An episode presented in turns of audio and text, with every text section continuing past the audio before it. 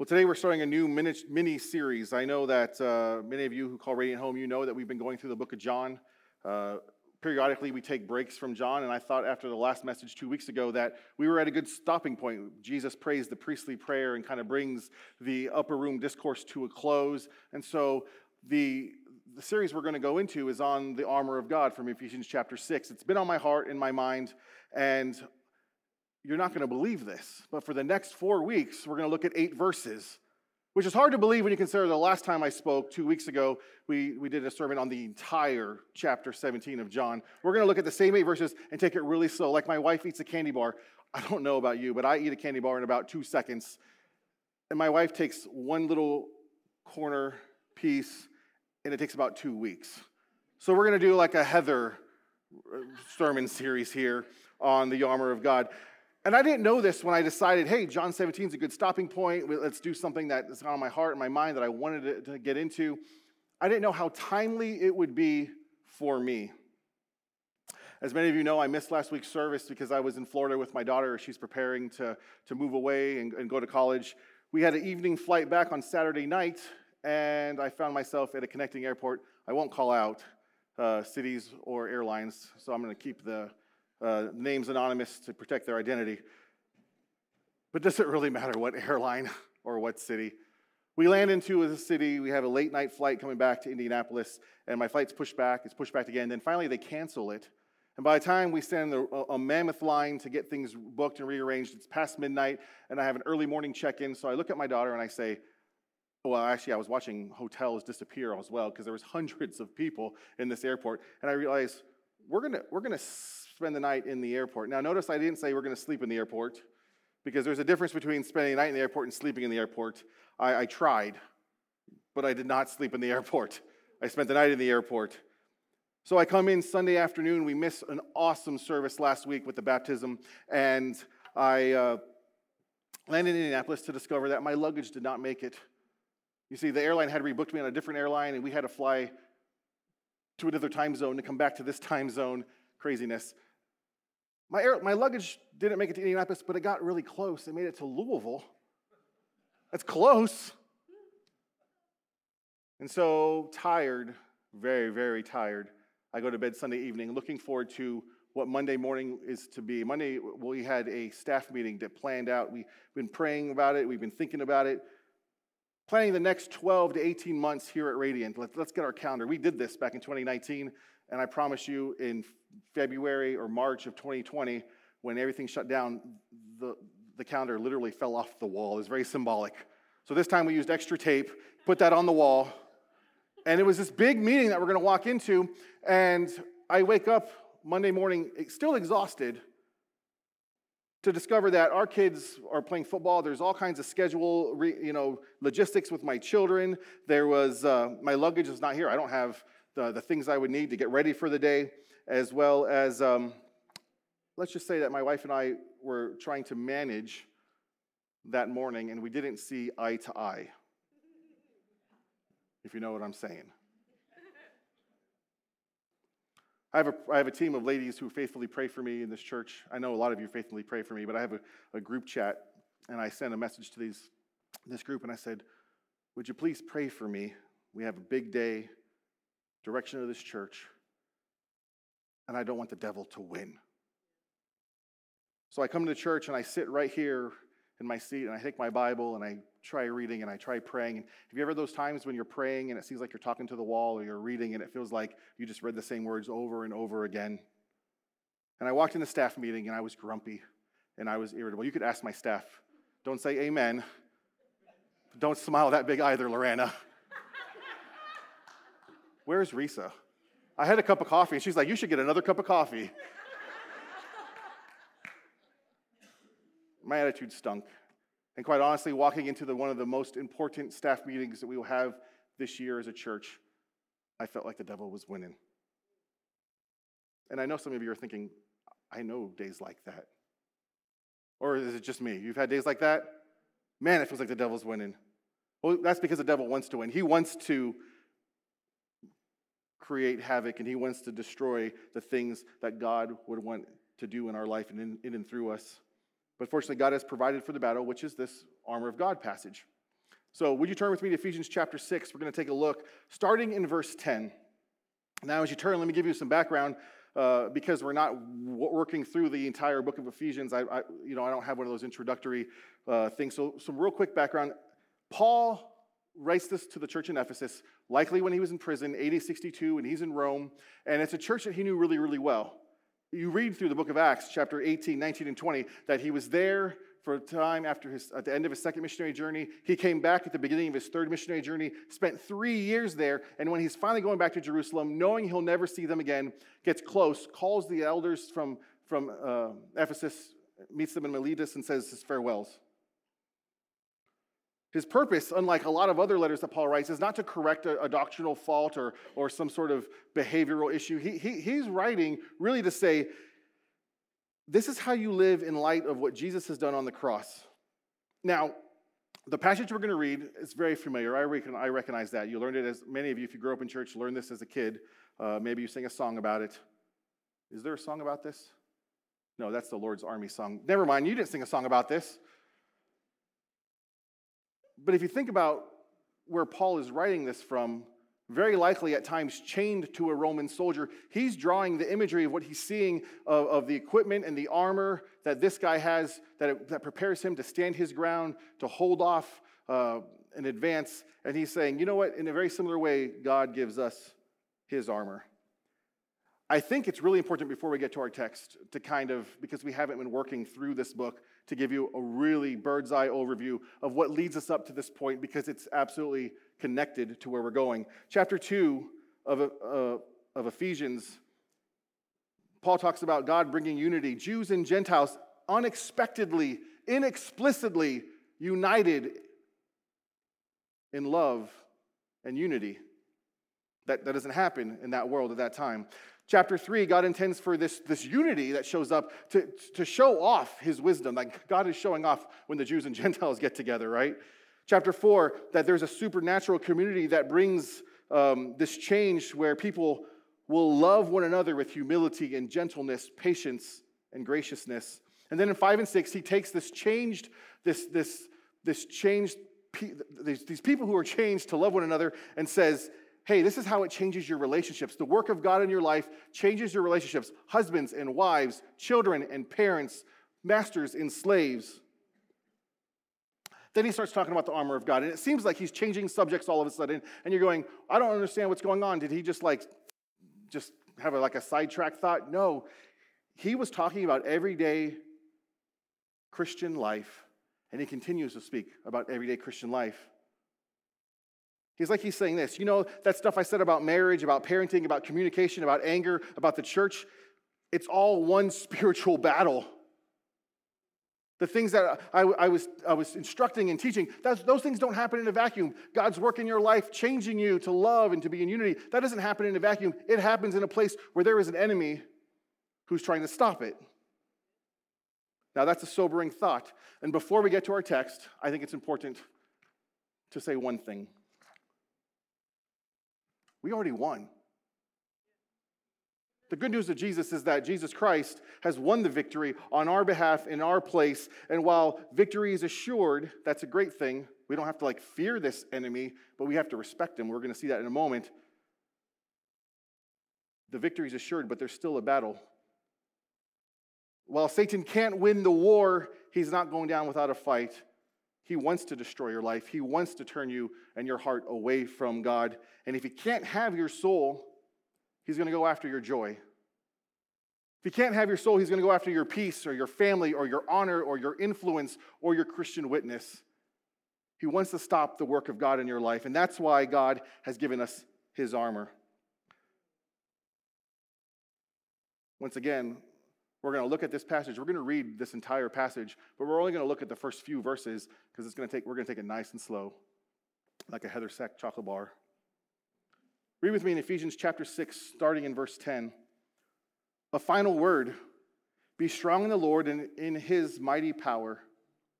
Put on all of God's armor so that you can be able to stand firm against all strategies of the devil.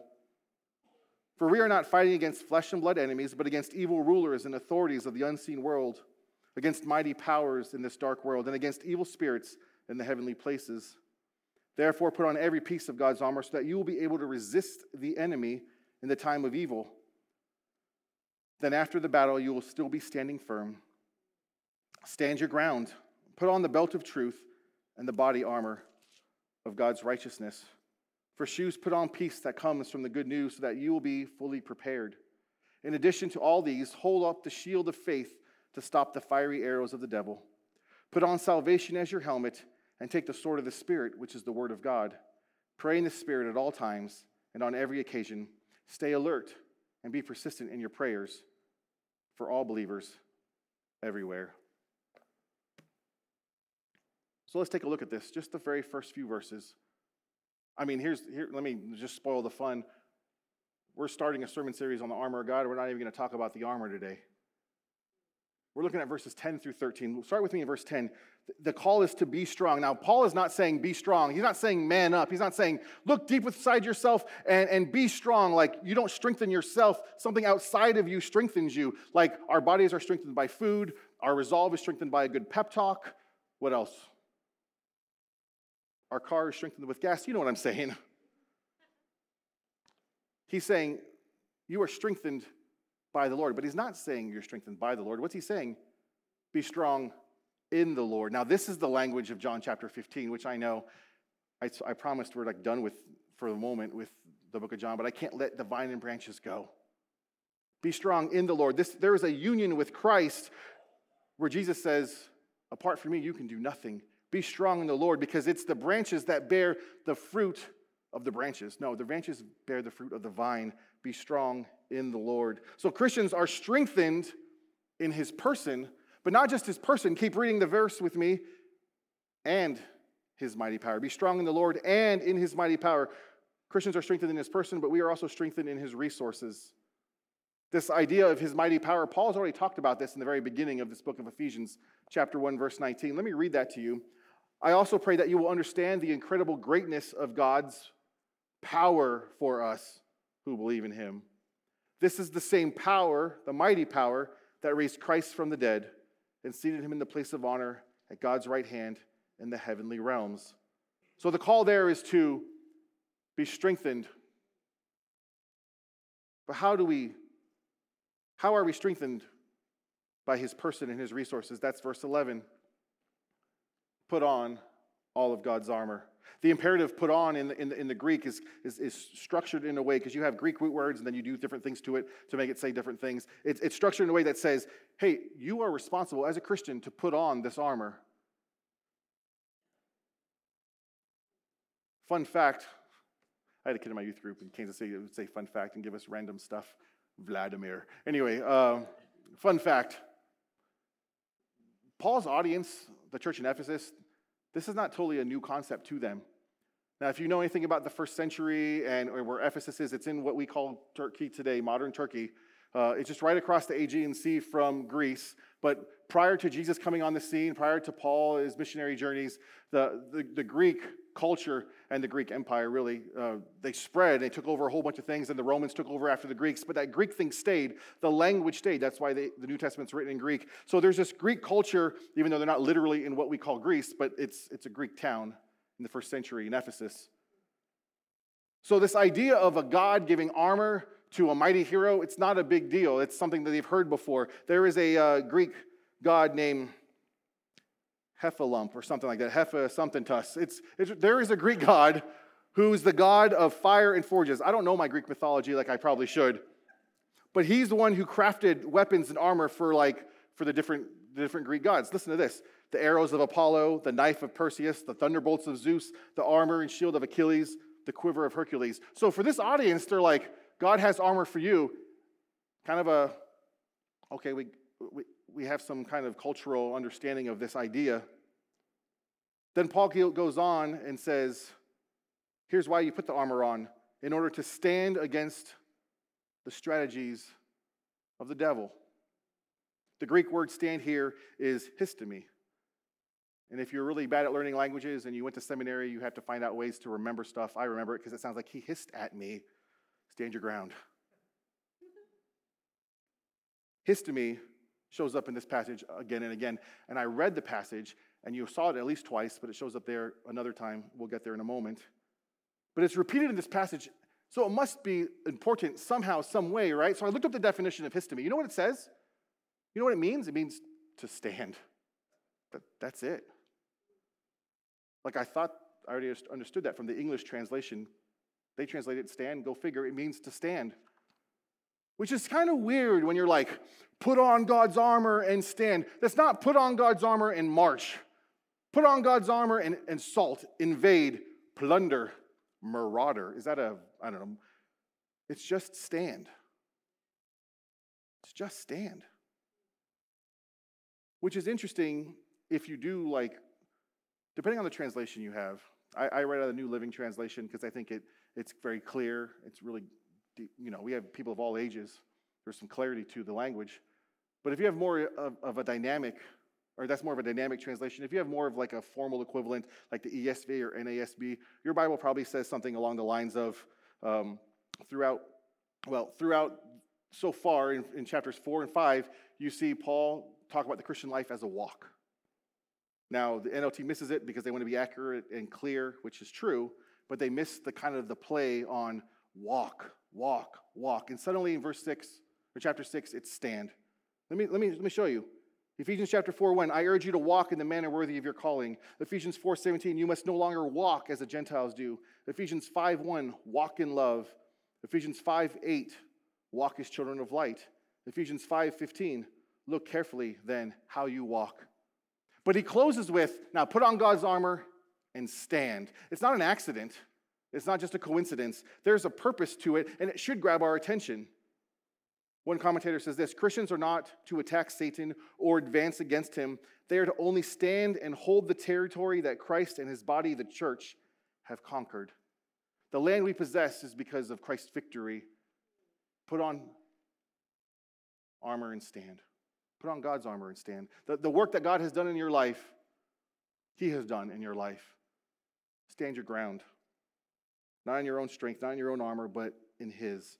And I know we haven't talked about the details of the armor. We're going to get there. I had to make this last for four weeks, right? But as we look, starting next week in verse 14, as we look at the descriptions of this armor, you're going to see that the armor really is defensive armor. For the most part, it's about standing our ground, holding our ground for what Christ has won for us. Verse 12 He, now he takes some time and he talks about the enemy. Why we, we're to put our armor so we could we could stand our ground against the the, the schemes of the, of, the, of the devil, against the strategies. Verse 12, he says, You know, this isn't a physical fight. It's not against flesh and blood, it's a spiritual conflict. Listen to the last half of verse 12 against evil rulers and authorities of the unseen world, against mighty powers in this dark world, and against evil spirits in the heavenly places. Now, evil rulers and authorities, Paul's already mentioned earlier in the book of Ephesians, but now he adds mighty powers of the dark world and evil spirits of heavenly places. And it would be really easy as a pastor to, to, to run down a trail to chase those and say, let's get all the details about those. But Paul doesn't even give us details and describe it. Because that's not Paul's point. He's not saying, here's the full scouting report. What he's saying is this he's saying, don't underestimate the power that's working against you and working against what God has done and is doing in you where you love one another in graciousness and humility, where you have a different relationship than you once did, father and son, husband and wife. There is an enemy, don't underestimate him. Jesus calls the enemy the ruler of this world. Satan, the ruler of this world, in the book of John. So, John, later on in First John, says this the world around us is under the control of the evil one. Paul's point is don't let this invisible battle cause you to take the enemy lightly. Peter says it this way in 1 Peter 5 8 Stay alert, watch out, for your great enemy, the devil, he prowls around like a roaring lion looking for someone to devour. See, Satan is not like that, that Hollywood depiction of a guy in a red suit sitting in some cave on a stone throne with some flames in the background. According to that passage, he's wandering the earth.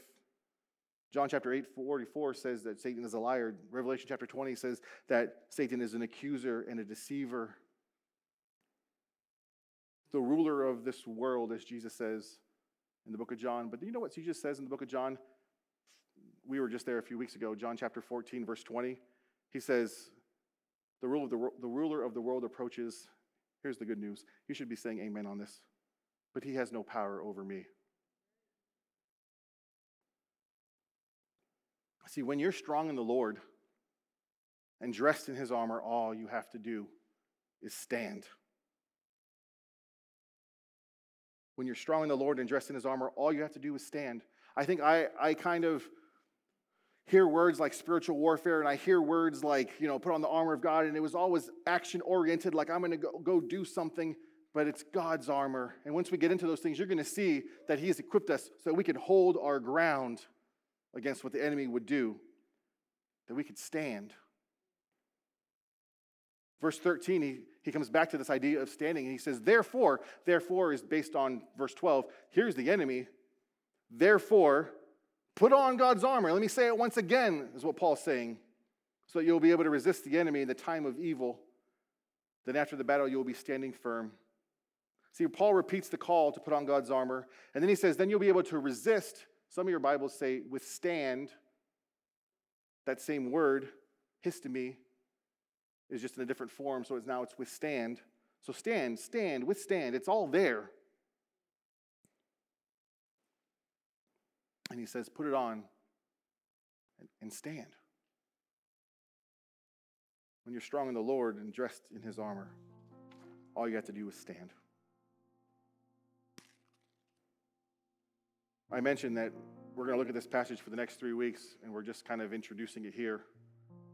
Before we look at these, these, these pieces of, of God's armor that He's given us and resourced us with to stand our ground,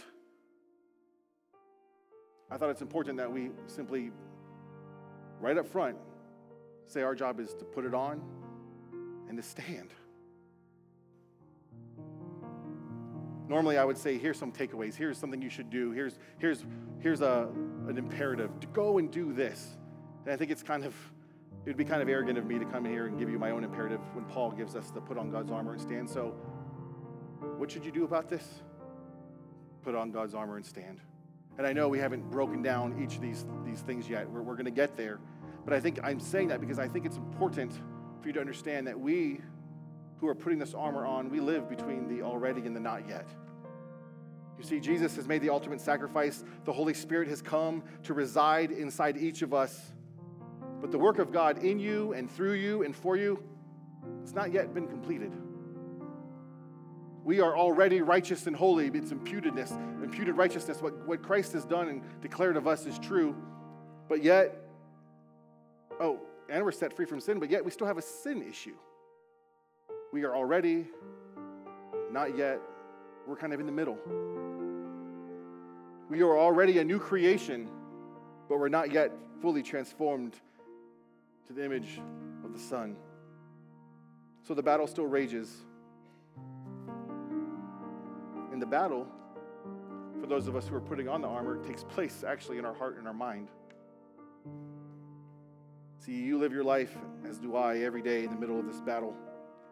It's a battle of doubt and faith. It's a battle of submission and rebellion. It's a battle of anxiety and trust, wisdom, foolishness, hope, despair. It's a battle of allegiance and disloyalty. There's a battle there because there's two competing kingdoms.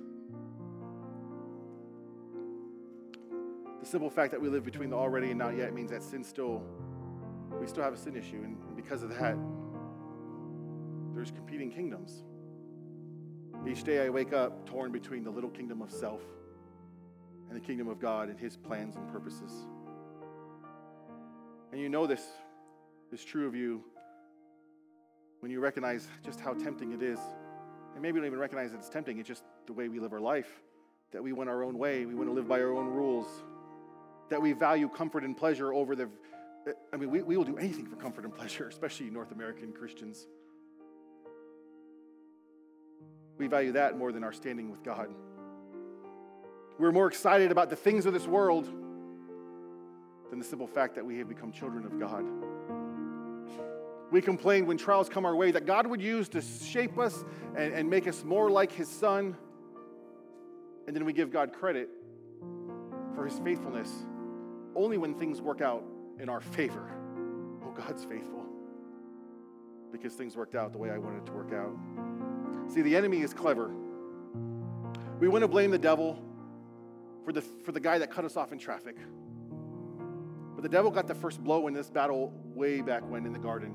And it wasn't just a it wasn't just a blow to Adam and Eve, which is in the text of Genesis. It wasn't just a blow theologically uh, to humanity, where we're born into sin and we are we are separated from God. It was a blow to you personally because you came into this world, as did I, dead set on your kingdom come and your will be done. So let me revisit my opening story. I text my prayer group and said, Listen, you got to pray for me. I don't want the devil to win, but the way I was defining devil was my circumstances. The devil is an American, I mean, an airline. The devil is in the schedule that we have to run today. The devil is not in my wife, but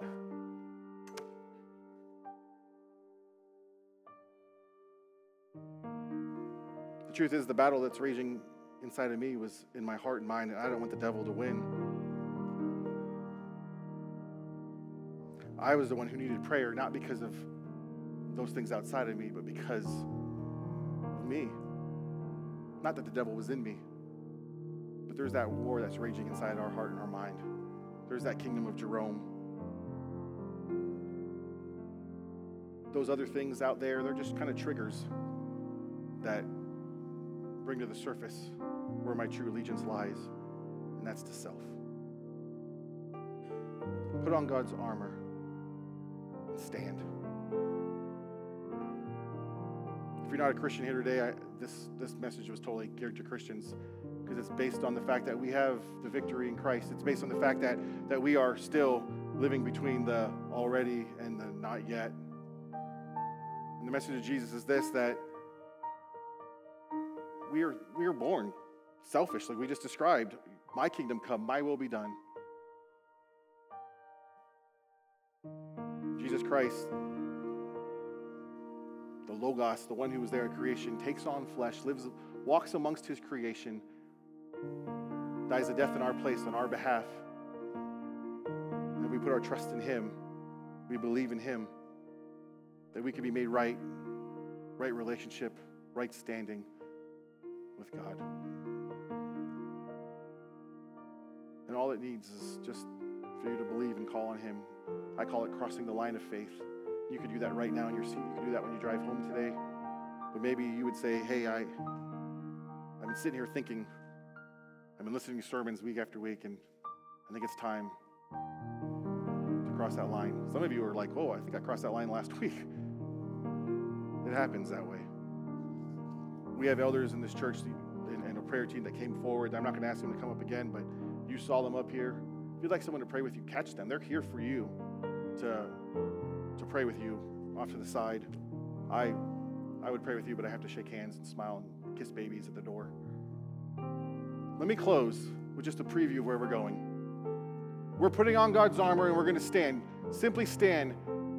Be strong in the Lord and in his mighty power. Here's where we're going. As you consider this text over this next week, as we prepare our hearts for what we'll look at next Sunday. Let this, let this, let this stew a little bit. Stand your ground. Look at that. He starts again in verse 14. We didn't even talk about that today. He starts again with stand your ground. Put on the belt of truth and the body armor of God's righteousness. For shoes, put on peace that comes from the good news that you'll be fully prepared.